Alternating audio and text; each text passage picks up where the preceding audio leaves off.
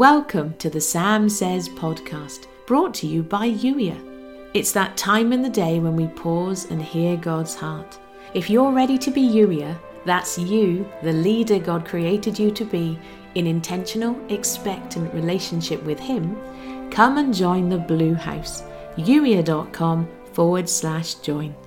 In the meantime, here's today's Holy Spirit love note. Every moment of your life has been building to this moment. I saw this moment as I spoke the universe into being. I knew you even before the earth made its first rotation. Every hair on your head is numbered, and my thoughts concerning you are even more numerous than the stars in the sky.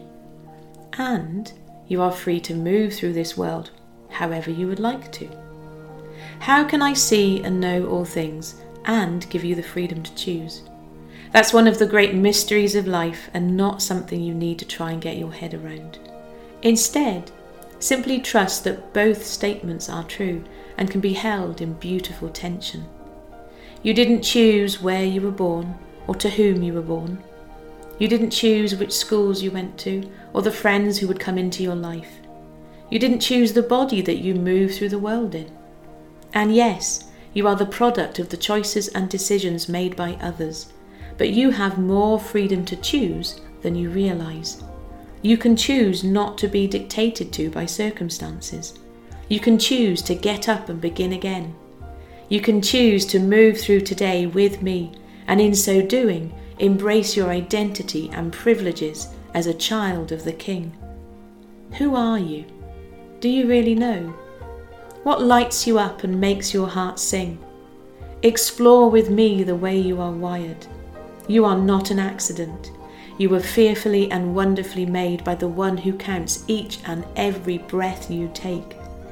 Pause in this moment, this precious moment, and let the reality of your identity seep deep into your core.